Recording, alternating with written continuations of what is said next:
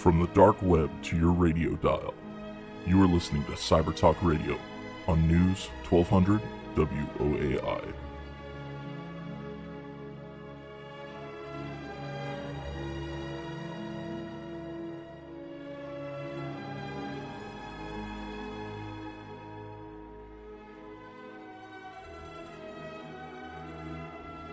Welcome to Cyber Talk Radio. I'm your host, Brett Pyatt, a 20 year internet security veteran. This week, we're talking veteran entrepreneurship and the value of human capital. I'm joined by two members of the Spectrum Information Security team who have a bunch of knowledge in this area. Thank you, uh, Michael and Matt, for joining us this week. And uh, I want to go ahead and give you each a, an opportunity to share a little bit about your background and how you ended up here on the radio. Yeah, absolutely. So I'll go first. Uh, thanks a lot, Brett, for having me on. Uh, it's great to be here.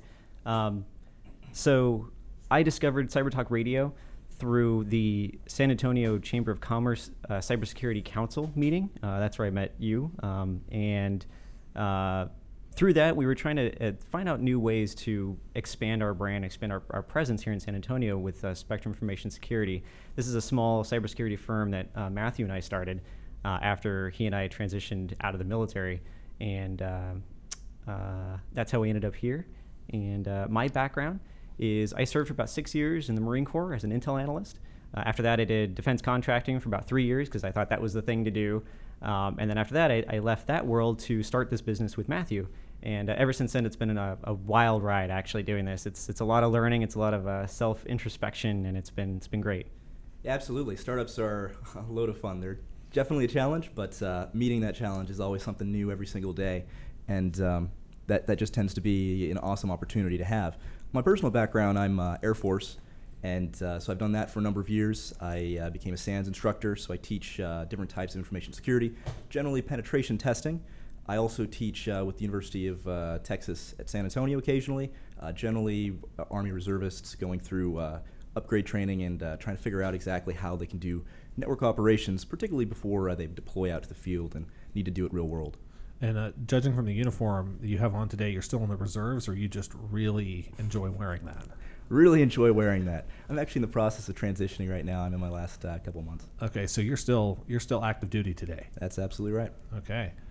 So uh, as you guys are, are getting your, your business up and going, um, you're going to look to help train and close this job gap that we have out here in the, the market. Because uh, I know uh, we've had Congressman Hurd on, we've had a number of folks on talking about the hundreds of thousands, potentially a million or more cybersecurity jobs that would be available out there or would get posted if they aren't already posted, um, if there were people to fill them. That's right, and that's not just here in San Antonio. That's also up in Austin and a bunch of other areas as well um, yeah, filling that gap is, is really hard. Uh, you had Nigel on recently who talked a lot about that. And uh, some of those challenges are the certifications that transfer between the enlisted side, and not just the enlisted side, but the, the uniform side as well as the private sector side. And there's this new buzzword going around called new collar jobs rather than white or blue or whatever.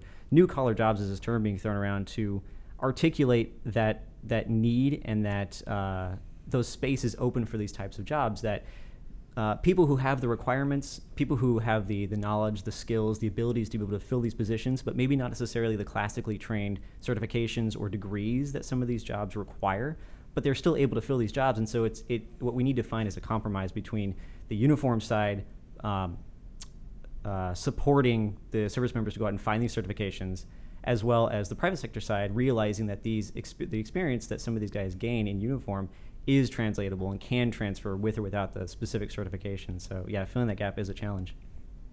Yeah.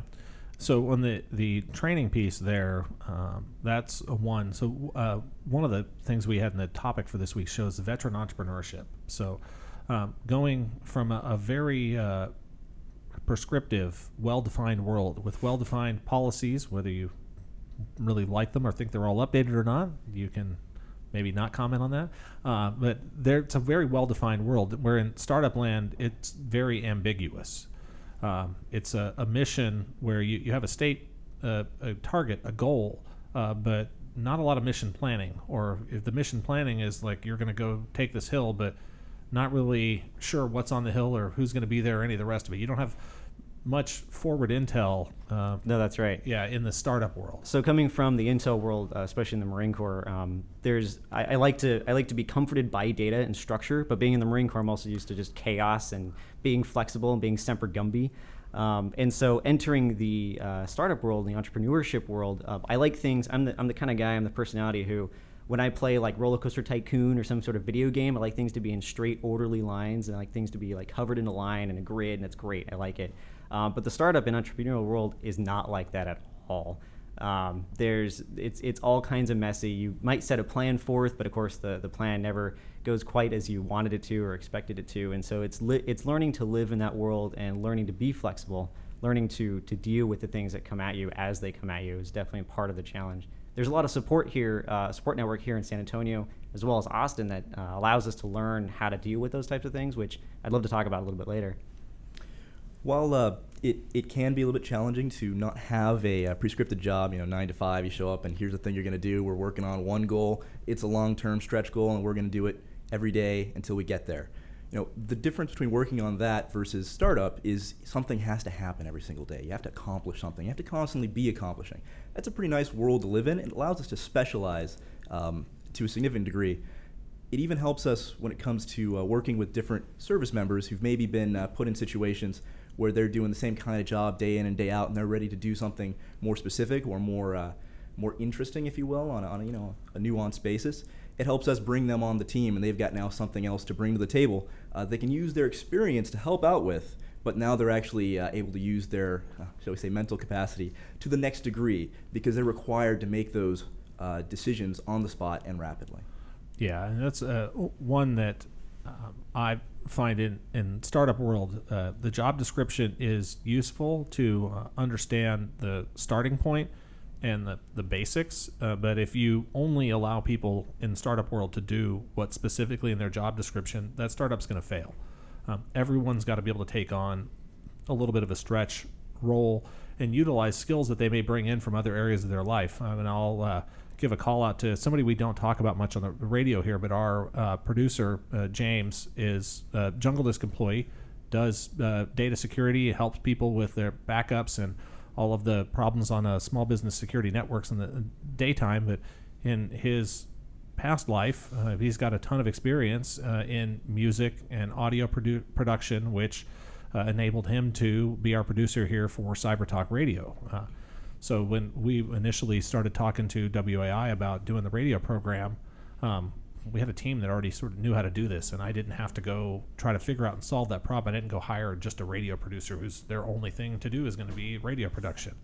Uh, he squeezes this in during the the rest of uh, his juggling act as a one of us on a, a team of uh, 25 in startup world. So us at Spectrum Information Security, we're now in our second year of business, um, and it's it's a lot of fun. We're we're learning a lot, and one of the things we've learned, especially about bringing new people onto the team, is for me one of the most important things I look for is ambition. I want to know that the people I bring on can fill maybe a specific role or can do certain specific skills or that sort of thing, but um, the ambition, the drive to go forward, to do above and beyond, to bring that value to us as a team and as a company, because at this at this level it still matters, um, is really important. So as, as you guys head into uh, year two here, did you set out like year-end goals? Uh, like, do you know where you're going to be at the end of this year if you accomplish a plan, or do you take it a day at a time, a week at a time, a month at a time? Still, Yeah, um, I, uh, initially we we had uh, lofty goals uh, that we wanted to do, sort of intangible goals we wanted to achieve. Um, now we're as as we've learned and as we've grown, um, we have more tangible financial goals, recruiting goals, uh, project goals, that sort of thing um, that we're we're now enacting. The uh, so in the in the short term, we provide our cybersecurity services. Um, if you're a business owner or a business leader, for example, who understands the need and appreciates the need for cybersecurity, but maybe doesn't know what to do about it or understand it uh, entirely, um, what we offer are services to come in and to give you the tools to understand and, and manage and have a tangible measurement of cybersecurity for your business. That's what we do. That's what we, what we currently are focused on. But the long-term goals for our business are services isn't everything. Uh, we want to start doing products, and so we're currently writing some white papers about some products we want to start offering in 2018. Those are the longer-term goals, and so whereas we started out with, hey, starting a company sounds like fun. Let's bring our friends together and let's do this. Now we have definitely more more tangible goals, more things to achieve. so you, you mentioned going out and helping uh, businesses think about information security, and this is one um, where like our our uh, services uh, are, I think, well ahead on the policy side. This is my two cents in perspective. Maybe sometimes on the, the tech tools because Army procurement and Air Force procurement is not what it needs to be. Um, so if you're a, a legislature uh, member out there listening to this, please help them modernize the procurement. Uh, talk to Congressman Hurd; he's got some good ideas. Uh, but they're behind on the technology side because the the policies and procedures um, and thought process around this is so far ahead that they actually end up with above what I would consider the average security level in the private sector. So, uh, as we talk to some of these things out here in the private sector, so information classification, can you help um, somebody who may be listening understand what is information classification? I think this is something most businesses haven't even thought about yet. Absolutely. Uh, specifically to security, one of the first things you need to understand in order to get an idea of what your cybersecurity risk is is where your critical information is, right? Not everything that you produce, not every Excel document that you create or every PowerPoint that you make is a business requirement, right? If, if one of these got leaked or, or uh, became public knowledge, your company doesn't necessarily go under for each one of them. But there are certain types of information that have an inherent level of risk associated with them. And that might be public risk or it might even be internal risk. Something like uh, here's the promotion document for all of my 100 employees, and if everyone sees what each other's getting paid, that might cause some divisiveness internally the organization. So you might have uh, different kinds of threat actors who are interested in getting access to that information. It might just be uh, the, one of your employees who's interested in seeing the information and letting everybody know the truth behind the uh, behind the uh, the curtain, as it, as it were. But in other cases, it might actually be malicious threat actors, oftentimes Russian cyber criminals or uh, other organizations that have a malicious intent, a nefarious intent, targeting your organization specifically. They're not just after compromise; they're after effects generation, as we like to call it. And in many cases, that is gaining access to and then retrieving secure or or destroying secure information that you're required to have in order to be able to do your business case. Something we're seeing a lot of these days is ransomware, where an intrusion set goes in and they attack your network, they gain access to your critical information, they even profile your organization to identify what information it is that you need to be able to keep running on a day-to-day basis, and they encrypt that and they extort you for money in order to get access back to your data. Yeah, they do the information classification for you, and they'll let you know what your important files are, and then they'll ask you to pay for them to have them back. Absolutely, and that's the worst way to find out what you need to uh, keep tabs on. Yes. Now, you brought up policy, keeping up with our industry, and there's actually something uh, very important that I wanted to bring up here today on the show, and that was uh, if you are a veteran, let's say you're a reservist specifically, because this is an actual uh, case that's going on right now. Um, let's say you're a reservist, and so you do the weekend warrior thing, and, and while you're not in uniform doing that, uh, you want to start a business. Uh, and you start a business and you go through the Small Business Administration and you want to classify yourself as a veteran owned small business, right? You, you are a veteran, you are in uniform because you're a reservist or you're active duty or whatever, um, and you deserve that because you've worked for it and you've earned it. Um, unfortunately, until you're actually EAS, which is uh, end of active service, until you're actually out of the military, you don't qualify for a veteran owned small business. So a reservist, for example, who does the weekend warrior things and starts a business, can't classify their business as a veteran-owned business and get all of the the um, uh, uh, the benefits from that until they're actually out of service. And so, uh, I, uh, while we were at South by Southwest recently, um, which is a, conference that goes up, a uh, three week conference goes up in, in Austin, uh, while we were up there, we met with a number of uh, congressmen as well as some um, influential business leaders who we're, uh, we identified this problem to them, and hopefully we can get some progress on that. We can get some visibility on that. Uh, because that, that would be a big helpful thing for a lot of uh, veterans and, and currently actively yeah. serving in reservists. Well, and, and yeah, so that's a, a good one. I'm going to stick on that for a second here. Is that actually in, encourages behavior that the, the Air Force, the Army, the Navy doesn't. They they want folks to stay in the reserves. That's they right. want that continuity between the private sector and the service um, so that you have that flow of information, you have the flow of policy, you have the flow of knowledge, mm-hmm. um, you have those skills that are available um, that the reserves provide and serve to our armed forces. And you're encouraging folks to end their reserve service mm-hmm. in order to be able to be successful in the private sector. So, um, yeah, this is the one we'll definitely call out in the episode recap in the blog, and we will. Uh, this is uh, one to go uh, push and promote to yeah, how do we get it? Is this? Do you know if it's uh, policy based inside the services, or is this a small business administration thing that would need to be sent through Congress to get modified at the law level? So what you said in the latter part there is what I believe it is. I don't know for sure. I don't know where the actual verbiage comes from. I don't know who originally wrote it this way. Um, but the way it is written, the Small Business Administration is enforcing it as that way. That's the way either it's been interpreted or it simply is. And so, where that change needs to occur, I'm not sure. I imagine um, a policymaker or a legislator would probably know better than I. Okay. Um, but it certainly is a problem that I'd like to show more uh, Yeah. more light on. So if you're you're listening out there, want to do a little research and tweet back to uh, Cyber Talk Radio, let us know, um, and uh, if we may do some research on our own, get it up into the episode recap as well. But yeah, this is the important kind of thing to to go uh, through and cover. And uh, if you listen to one of the, the previous episodes we had on uh, the uh, Air Force recruiter for uh, cyber, um, and uh, she's in the mission of trying to get folks to potentially even just come in and directly join the reserves, not even serve a tour of, of a full active duty tour to begin with. And it, it this is sounds very counterproductive to I think the overall goals that you get up to Air Force or other service leadership, um, they're trying to encourage reserve participation rather than um, set up incentive systems that discourage it. yeah, absolutely. So you guys, it sounds like are, are in the midst of going through that right now yourselves, Kind of. Um, so I'm out of the service now. I'm out of uniform. Um, and, out of the reserves. That's right. Yeah. Did, did you drop out specifically because of this, or did you already had kind of gone that route? Oh, No, after after my six years of serving, I decided to get out, um, and then it was a few years after that that I decided to start the business. So we luckily avoided that problem because, as somebody who has gotten out, I can claim to be a veteran per the way the, the verbiage is written. So we we avoided that, but um, we are also a member of Bunker Labs, uh, which is a, a veteran, um, I guess, advocacy group might be a good way to, to call them. They're a support network and organization uh, here in San Antonio and Austin and, and elsewhere um, to help veterans who want to be entrepreneurials or entrepreneurs and start businesses.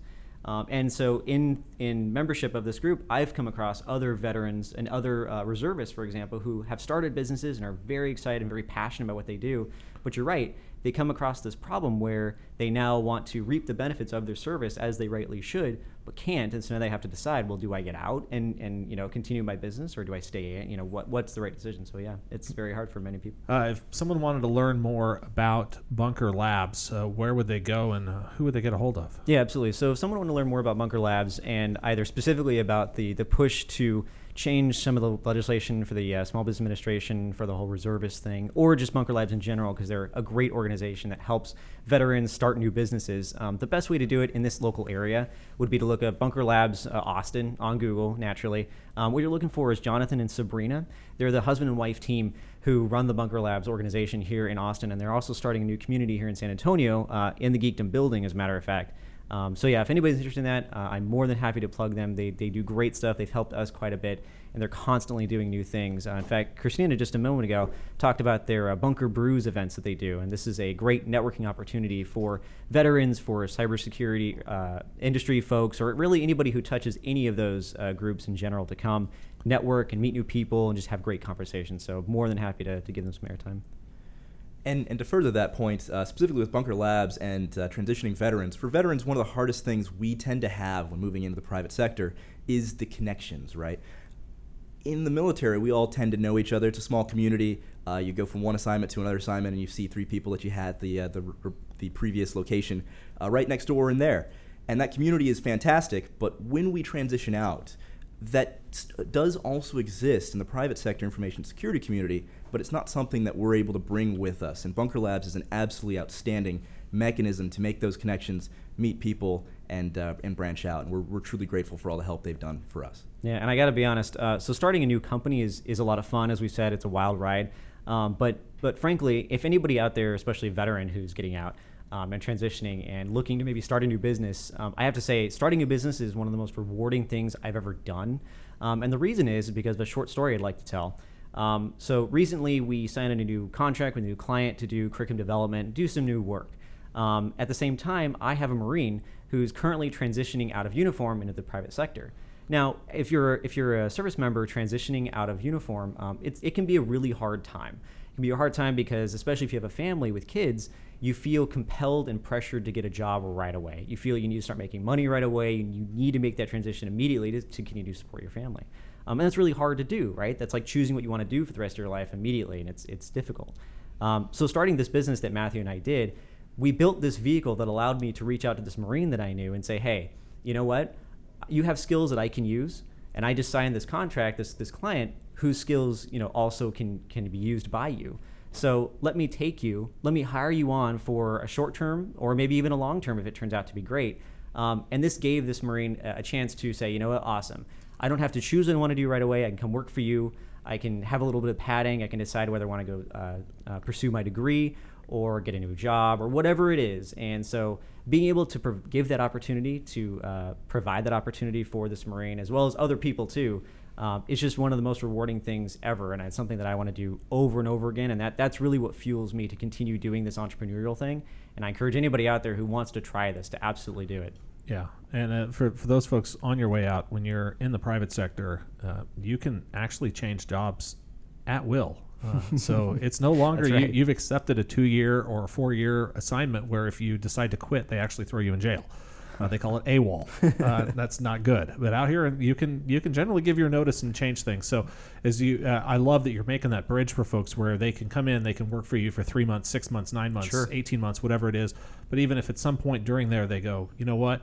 Uh, Michael, I've found this thing I want to do. It's going to be amazing. Even if you're on a contract, most contracts in the private sector you can walk away from mid contract if you need to as an employee on it. That's right. Yeah and it's, it's just again it's just providing that opportunity for folks to come in and to network like matthew said to get some of the ground under their feet and to, to give back to that sort of transitioning veteran cyber nerd community from which we come from is just it's really rewarding and really great. So uh, circling back uh, on the procurement uh, topic here for a minute i was looking over at uh, james our producer's laptop and we uh, off the air we were talking for a little while about how like everybody at Jungle Disk they get an equipment budget they have to go out and buy whatever they want within reason so they've got the tools that they need to do their job properly how does that kind of compare and contrast with procurement so we've been doing a lot of work with procurement in the Air Force recently, specifically as it relates to cybersecurity. When you're when you're trying to buy an airplane, right? Get a uh, F-22 designed and created and built, and then off the shelf, and you buy it, and now you put a pilot in it, and you start flying the thing around. That's a long-term process. That takes that takes decades. But in cybersecurity, we don't have the luxury of being able to wait a decade for the next tool to come along. But our procurement process tends to be mired in that kind of bureaucratic nightmare. As a result, we've been working on a lot of different programs in the Air Force to to shorten the time between discovery and, and uh, development of a tool by say some business and actual Air Force fielding of it in mission. One of the difficulties we have specifically with cybersecurity is that to sell to the military, often need to be a large organization and have a big background in government contracting and, and development and all of that. But in cybersecurity, many of the most influential and the most uh, uh, impactful tools, we call them disruptive technologies in the Air Force, they tend to come from smaller businesses. And I'm not saying that necessarily because we're a small business here at Spectrum, uh, but because many of the businesses out there, they've got some kind of key idea, and that, that value proposition is something they're able to bring whenever they are, uh, are developing product and, and servicing a customer. But oftentimes they're one to 10 people large, and they've got something that could really make a difference for us. But because they don't have that, that back end, we're not necessarily able to purchase from them. And this is, this is very much hamstrung the Air Force's ability to do operations. So they're attempting to shorten that life cycle down very rapidly and also to get involved in the actual development chain of different capabilities as they start to get developed by entrepreneurial ventures and uh, different companies who are starting out pretty low level. To that effect, however, one of the troubles the Air Force will continue to have is being able to make those connections. Because again, where in the military, we, we know each other and we know very much uh, the different vehicles uh, for, for contracting. When it comes to making that contact and the communication with highly technical, highly uh, uh capable engineers in the private sector, those just aren't relationships that we have. And so building those is going to be one of the bigger challenges the Air Force needs to solve in, yeah. in the future. And the the uh, military understands the power of specialization and specialists with, with special knowledge. We're going to talk more about human capital, some of that special knowledge in the cyber realm uh, after the break. If you missed a, a portion of this, uh, you just uh, turned us on your radio dial now. Uh, you can hear the rebroadcast and replay of this uh, on Tuesday. you can visit our website at www.cybertalkradio.com. you can find us on iTunes, podcasts, Pocket Cast on your Android device, or on YouTube as well.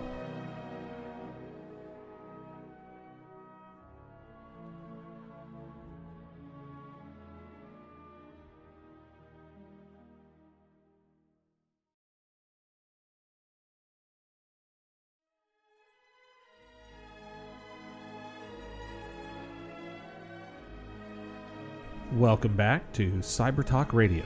I'm your host, Brett Pyatt, a 20 year internet security veteran.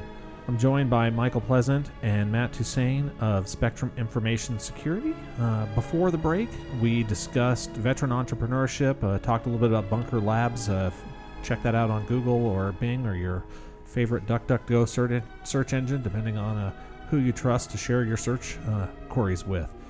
And uh, you missed the first half of this episode, or if you wanted to hear any of the past episodes, uh, you can find those on our website at www.cybertalkradio.com, on iTunes uh, podcasts, Pocket Casts, or YouTube. This segment, we're going to talk uh, about human capital and uh, what that uh, tools and cybersecurity and how the Air Force really goes through and, and, thinks about some of these different things. So I'm going to not talk very much and turn most of this over to uh, one of the experts that's joined us this week.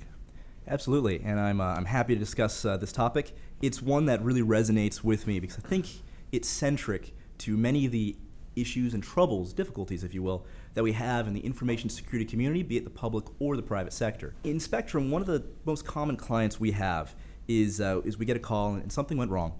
But generally speaking, the client, the customer, they're not sure what it is they need in information security. They know they need something. Sometimes they may have already been compromised and they need help handling that incident. But in many cases, they're just attempting to make the first steps to explore and understand what their cybersecurity risk is. Oftentimes, unfortunately, they've been bombarded with advertisements in uh, any airport on here's the proper internet uh, email filter to use for uh, protecting your email base, or here's a big data system that you need to buy in order to get secure. What about your threat intel? Are you thinking about threat intel? And they get bombarded with these different appliances that are being sold to them. Now, it's not to say that there's no value in these systems, but there's no one trying to sell you an employee. And that's not necessarily because I mean it's not really business, right? Who makes money off of selling you employees? In some in some sectors that does exist, specifically in uh, in the investment community, they'll sell you people who uh, they'll sell different organizations, uh, investment bankers, and those kind of things for that connection, right? But in the cybersecurity community, we lack that. And what this kind of engenders is we see a lot of price stickers on appliances, and we think, well, that's what it costs, so that must be what it's worth to me, and that's a mistake what we're doing there is we're failing to see what the actual human capital is that will provide that solution. Many times, the appliance is perfectly valid and has a place in your information security infrastructure. But if you don't have an operator who's capable of using it and understands exactly why you need to buy that system in the first place, you're not really getting much value out of it. I've seen many clients, uh, specifically in the big data and uh, uh, threat intelligence community or uh, sector, make purchases of those types of appliances and not really understand what it is they're getting from it. They're then perusing through lots of information, but there's not a lot of vector associated. I like to liken this to a case with the, uh, the Cincinnati School District. We all know that that's uh, not necessarily had the cleanest marks or the best scoring students in the country, uh, but there were some programs done to kind of re-enliven, reinvigorate the students. And these are K through 12 students. And one of those was let's just throw money at the problem. We see this all the time in the information security community. There's a lot of things that people are trying to sell me. Let's throw money at the problem and see if we get better because we're desperate to do better. And so in the school, in the school district, they did exactly that. They bought all kinds of different analytic systems that would track students as they went through uh, many years of, of, education programs. And then uh, uh each teacher was required to build a plan, a get well plan for each one of the students in order to see how to uh, provide them a better future. But what ended up happening is that the instructors were inundated with way too much data and they were unable to use any of that to make a meaningful impact on the students' lives. It wasn't until they took the systems out, when funding was pulled, when they removed the systems, that instructors were able to use just a couple onesie twosies in order to identify where the real impact was. So you had maybe one or two instructors in the entire school district using maybe a system in an interesting way, just kind of a technique, nothing special, and their students started to do better. It's then taking all of those different ideas and putting them together that provides you with an optimal solution. This did help out their school district to a significant degree. Likewise, in the information security community, we have a lot of appliances that, that may provide value to your organization. But just looking to get as much data as possible, that's not going to get you a better security strategy. So, some of the clients we see that do best are those who first reach out and attempt to either hire on new employees or hire on, say, a third party vendor to come in and give them a little bit of risk assessment of their environment, maybe provide some consultation services to let them know hey, these are the different appliances that you might need in order to most adequately counter your specific organizational risk. Uh, specifically, in, uh, in one case that we've had, uh, it, was, it was a customer, um, and they, they didn't really have an information security team yet. Many, many uh, organizations, especially uh, mid cap level, uh, they tend to be in this scenario where they've got, oh, we've got, a, an IT team, uh, we just had to hire a couple more guys on in order to keep the network running, but security is a cost sink. And so we haven't really put any focus into that, but suddenly we've started to identify, oh man, if what happened to, uh, to my friend's company, the CFO over there, happens to us, we're in a lot of trouble. Yeah. So let's start to explore what that risk is. In that case, though, they now have to start making decisions. What's the first thing that they do, and who's the first person they turn to? Likely the CTO or maybe the head of their IT department. IT and, and security are fundamentally different. Uh, security operations is very, very focused on organizational risk, whereas IT is all about the availability. It's all about providing you that network um, uh, access and, uh, and providing you the services you need to get the job done. Yeah, yeah. CIOs are uh, championed to reduce operational expense, to roll out technology tools to simplify businesses process, to speed up the, the business, nowhere on the, CIO's goals for most organizations out there is slow down and make sure everything is safe. Absolutely. They go, let's hire a chief information security officer, and then you eventually you're basically pitting the two of them against each other because one person has a, a bonus target of ship new apps, reduce operational expense, reduce burden, um, make employees more productive, and allow things to go faster, and the CISO is standing there with a, a big red light or a stop sign or um, uh, boot to put on people's uh, cars so that they slow down. Absolutely. An unfortunate side effect of that that I've seen in many organizations is the CISO is organizationally and structurally underneath the CIO from a reporting perspective. And so the organization may, this isn't always true, but sometimes they look to hire a CISO to make the problem disappear. And if they get hacked, as in, say, uh, the Sony case, an example, that's who you fire, right? That's Yeah. your scapegoat is not necessarily trying to actually uh, assess, understand, and mitigate the cybersecurity risk. It's putting a bandage over the problem so that when something goes bad, you now have a procedure to deal with that. Continuity of operations. Yeah. This could be malicious, uh, or it could just be the cost of doing business. In any case, many of these organizations are handling a problem that they're not quite equipped to handle. And in some cases, the decisions that they make, the business decisions that they make, might make monetary sense, but could be very, very um, inconsiderate of the users that are relying on them. In the case of uh, take take General Motors, this isn't a security example. If they knew that they were releasing a automobile on the market that was not able to adequately uh, detect when a when a driver was in the passenger seat and deploy the airbag, that could kill somebody. Right? They've got a responsibility to when they've identified that kind of thing happening to take care of it, to fix it, to protect the users who are uh, putting their trust in them. In many cases, in uh, an information security perspective, we're starting to see this finally, uh, the lights finally starting to come on in the eyes of many C level individuals where they're, they're saying, hey, uh, we've seen a lot of things go bad. It was bad for many organizations and could have gone some of them uh, out of business. But in other cases, it's not just about that. It's also about protecting our users and uh, doing the right thing. And so it's great to see that. The unfortunate side effect of that, though, is now they're willing to spend the money, but they're not sure exactly where to spend it, where to put it. Yeah, and it's uh, uh, often it is uh, tools. Like if you talked about the F twenty two uh, a little bit earlier in the program, uh, if you gave me an F twenty two and said go make sure that the airspace above San Antonio is safe, I can't get it off the runway. So uh, without hiring a pilot that has training on how to fly an F twenty two and use it, it's useless. Um, it's really expensive and useless. Uh, in the hands of the right person, though, that F 22, you might have one plane that could guarantee air superiority over the size of a city like San Antonio. Absolutely, and that, that comes even uh, that comes even to a further degree. Is it better to spend money on hiring an, uh, an individual or employee, or even third-party support, who are really uh, tech, tech savvy and have a lot of ability that they can bring to the table, but they're maybe flying around in say uh, a P-38, Yeah. or is it better to buy the F-22 and leave it sitting on the tarmac? Yeah. And that's a decision that a lot of uh, a lot of vendors, or excuse me, a lot of our clients are tr- are having to make, and they're not making the wrong decision on purpose, but oftentimes they're putting the trust in their IT department, saying, "Okay, you guys, Yeah. you're now tasked with security. Here's a bunch of things that I'm supposed to buy for that. So here you go. Uh, spent Yeah. spent three hundred thousand dollars. You guys are good to go, right?" But their job isn't necessarily security. That's not what they've been trained to do. So Yeah. you're kind of putting a uh, you know a boat driver in a pilot seat.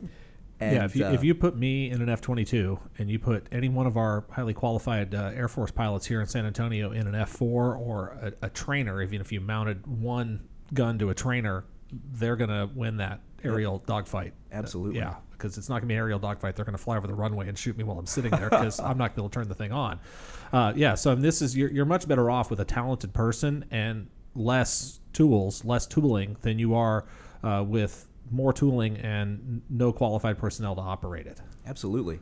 Now, the other side of that, of course, is how do you know that the person is actually talented? Especially if you're a uh, you're, you're the IT department lead and you've been put in, in charge of building, creating this information security program, and now you have to make some hires. But how do you know that the person you're hiring actually has the skills that they're going to bring to the table that are going to uh, satisfy your organizational risk?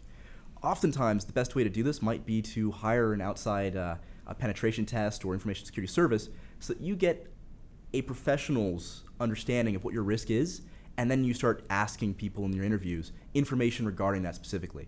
You might have, uh, as the result of your your penetration test, a get well plan. It might be uh, for all of our clients. We provide them with a two week, three month, and six month. Here's what your roadmap should be in order to fix a lot of vulnerabilities, a lot of security issues that we've discovered while doing an assessment on your environment you might be able to then hire people based on that information. You know, the information you get is, oh, well, we don't have any situational awareness on the web traffic that our users are transmitting. We don't know where they're going, and we don't know what it is that they're pulling back. That puts some kind of inherent risk on the network.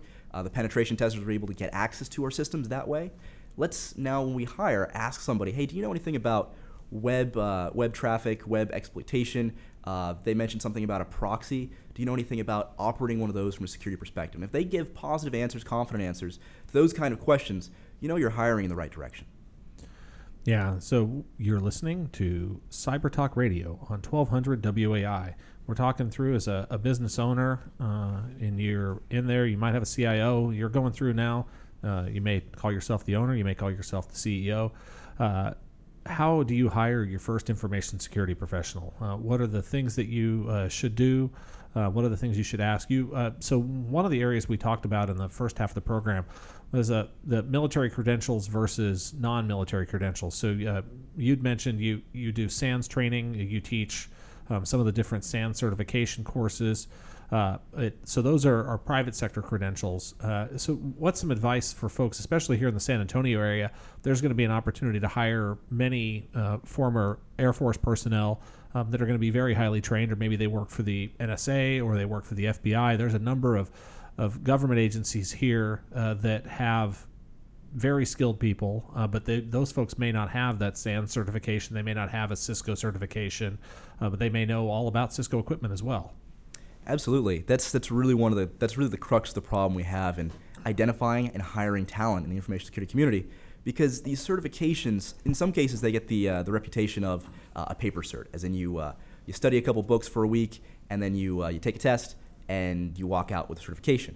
That, of course, doesn't have anything to do with the actual skills and credential and value that uh, a new member of your team is able to bring to your organization. When it comes to understanding that security risk, you really want to find somebody who has got that proper organizational buy-in, if you will, but also has the chops in order to uh, to work with your network and the different appliances that exist on your network. Do you need to have a Cisco certification in order to be able to do wonderful things with Cisco? Absolutely not.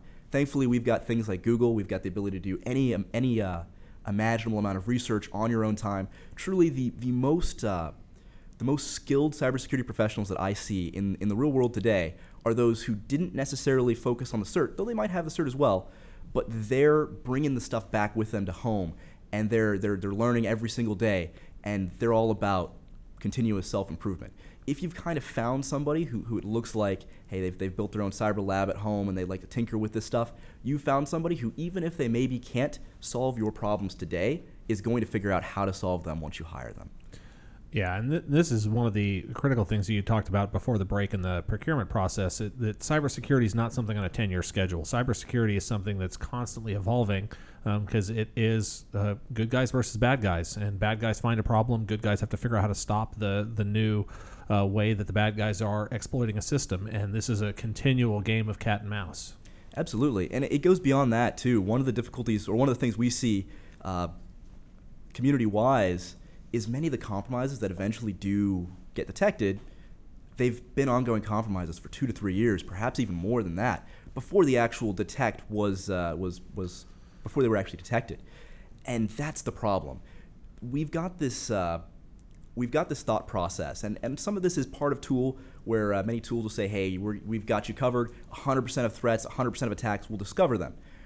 And what that engenders is a, me- a measure of thinking where we tend to say, hey, if I get hacked, that's bad. I need to do something to prevent that from ever happening.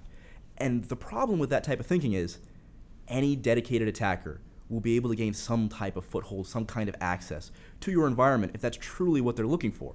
The important thing is discovering that as quickly as possible and having a kill chain to remediate that kind of access as quickly as you possibly can.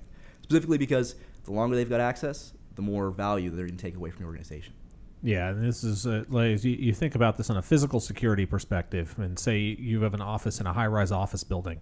Um, you're going to have people going in the lobby of that building. There, you might have a guard that uh, is supposed to badge everybody before they get on the elevator. But somebody can generally, even if you've got secure arm guards and metal detectors and all that on your high rise, generally somebody can walk in the front door and sprint through that first thing. They might get tackled by the guards, they may get shot by the guards, but they're going to get through that first level of perimeter. In that physical security example, someone's going to catch them very quickly there. Now, if you don't have any guards in the lobby, maybe you've got some cameras in the lobby, and that person walks in the lobby and they get on the elevator and they go up to the 11th floor and then they walk around the 11th floor for a while and you've got security cameras so you've collected this data you've recorded them breaking into your facility and they've gone in and wandered around but if you don't have anyone looking at that physical camera footage, it could be a year, two years, three years later, you go get into a filing cabinet to pull up a file, and you're like, well, that file's not here in the filing cabinet anymore. And you go trace back three years ago on the video footage, if you kept it for that long, and you see the person came in, they went up the 11th floor, they opened the filing cabinet, took the file, and left. Um, now it's kind of too late to do anything about it. And this happens in the, the cyber world all the time. Someone comes in, they grab something, they leave with it, and no one notices. You've got all this log information, and this data but you don't have the people to process it. You don't have someone looking at the security camera screens uh, effectively. That's absolutely right. And specifically, we tend to try to, uh, to identify what the problem was there, right? What went wrong? So th- three years later, we've been uh, we've been owned for a long time, and the data data left the building. What actually went wrong there? What we might say is, oh well, um, we didn't have say a, man uh, a man uh, trap. So he was able to walk straight into the building. We saw him, but we didn't have anything to block him. So you might say that was the problem but was it really? Understanding exactly what happened and the different levels at which you might have caught that intrusion, that's uh, that access, that's truly how we get our network secure. Yes, the man trap might have helped you when it comes to him getting access into the front door, but he got into the elevator afterwards. He got into an unlocked file cabinet. He nobody questioned him when he was walking around the building. All of those are opportunities that we as defenders have in order to catch these intrusions as they're going on, because the adversary is not leaving uh, zero footprints. They're absolutely leaving a trail of artifacts behind them. And if we've got competent personnel who are looking for these to exist, we can catch them. Oftentimes, however, each one of these artifacts they've created is unique because each pen test is different, each, uh, each attack is different. Uh, so when an adversary goes in and they've, they've done an intrusion, they've gained access to, a, to an environment, maybe in one case they walk straight into the front door, in the other case they, uh, the, the, the gate was open in the very back and they, they followed in the uh, contractors bringing in new equipment there's so many different ways that this thing can go down. You really have to have situational awareness on them, and only a person can provide that kind of uh, identification. One of the things we're, we're, curious about in the information security community going forward, and this is uh, 10 to 15 years out, is will we still have a job? And I think the answer is yes, but the question there arises from a lot of the, uh, the insight we're seeing in and development we're seeing in the artificial intelligence world. Specifically, uh, Siri, right? Siri doesn't really do a huge amount for us today. It certainly doesn't cybersecure you. You can't say, Siri, uh, give me cybersecurity. And this is an artificial intelligence type application built by the largest company in the world, right? So if Apple can't build something better than Siri as an assistant, an artificial intelligence assistant, don't by any means believe when a vendor, when, when the vendor's sales force is telling you that they're going to catch 100% of uh, activity, don't believe that that's true because it's not. It absolutely isn't. However, in the long term future, as, as artificial intelligence begins to evolve very rapidly, we might see that uh, the actual part of the network security operations that people are required to do personally might slowly evaporate. And if that happens, that might be a very good thing for us. However, we're very far from that today. Yeah, they're, they're going to catch all the knowns. Absolutely. They're not going to catch the unknowns. Uh, You can have an anomaly detector, but then if you have a list of knowns, so many things look like an anomaly, you still need to have people sorting through what we in the security world call them false positives. Absolutely. Um, and y- if you don't have anybody looking at those, then you and you tune it to where there are no false positives, then you have false negatives, and people are getting through that perimeter or that interior defense or through that security control itself. That's exactly right. And in the case of, of real advanced threat actors who are building their own tools, they've got maybe a nation state behind them as a development arm. Perhaps they're even doing uh, vulnerability research in order to, to develop zero day capabilities to gain access to your networks in ways that nobody knew were possible before. That's just not a battle that we can win. And so we need to look at the information uh, uh, grid holistically and identify different choke points that we can set up. Yeah, yeah, and yeah, this is as you, you get in security policy, security controls, and and uh, these are information classification. Where do you keep this, the the keys to the kingdom effectively? And uh, this is something that many of our, our private sector folks, and even uh, looks like from as you talk about nation state piece, uh, some of our defense contractors uh, have struggled with. Uh, the Chinese have a, a new fighter jet that looks a lot like an F twenty two. Um, probably doesn't have all the same electronics on the inside. Uh, I hope not, anyways. Uh, but it sure looks exteriorly just uh, like the F 22. So uh, there's uh, nation state folks out there going after systems on a regular basis, uh, and both on the military side, but on the industrial side as well, uh, whether it's heavy equipment or uh, anything else that required billions of dollars and years of research and development. It's off, often less expensive to steal it than it is to go back and redo that research and development work yourself. Absolutely. And our, our nation's being bankrupted of our intellectual capital by these types of cyber intrusions, these cyber attacks uh, that dedicated nation state actors have, uh, have, have, have made themselves uh, party to. And it's, it's really quite unfortunate. Yeah, it's it's an interesting one. Is where we we um, talk nicely about a lot of these things. That we had uh, Congressman Hurd on the program, and if you missed that episode, it's on our rebroadcast and replay on Pocket Cast podcast or YouTube. Uh, we talked about that we really don't uh, understand as a, a nation and don't have a well-defined um, dialogue going about what constitutes a cyber declaration of war. What what is an act that would because if say you were a, a foreign government and you had um, hundreds of people breaking into uh, Fortune 500 company headquarter buildings all across America physically and stealing paper files out of the file cabinets, would we declare war on that country? They were paratrooping in military forces because these are mili- these are cyber military forces that are digitally breaking into these. So they're paratrooping people in, they're stealing records, and they're exfiltrating them out of our, our soil here. Would you declare war on that country? We probably would. Uh, but this is happening at the cyber level, and it's one where uh, I guess polite conversation doesn't want to talk about it right now. So, uh, this hopefully maybe with uh, this program here and with uh, other folks out there starting these conversations, we can get um, a policy and an agreement around what constitutes that cyber war. Absolutely. Uh, part of the trouble there is, is attribution. We tend to have uh, nation actors hide behind the veil of, well, it's just packets. What is that's that's not that's not proof, right? That's not evidence. Uh, but in recent times, we've been able to prove some very significant uh, uh, cyber attribution. That's just in the private sector, let alone what the public sector has informationally about those. The question, though, is if we play our cards or force them to play theirs, what is the end fallout of that? And I think that's a question with an answer no one wants to explore today. Yeah. So uh, you've been listening to Cyber Talk Radio. I was joined this week by Michael Pleasant and Matthew Toussaint of Spectrum Information Security. Uh, thank you both for uh, coming on the program. Thank you for starting a business here in San Antonio and uh, getting and growing uh, more folks into our cybersecurity community. Yeah, absolutely. Well, thank you very much for having us on. Uh, last thing I'd like to say is if there are any veterans out there or anybody in the cybersecurity community who is interested in learning more about us, um, beyond just the services that we provide, we're more than happy to help out with the networking piece for veterans. Um, please look us up on spectruminfosec.com. contact us there. We're more than happy to help out, and uh, love to hear from you.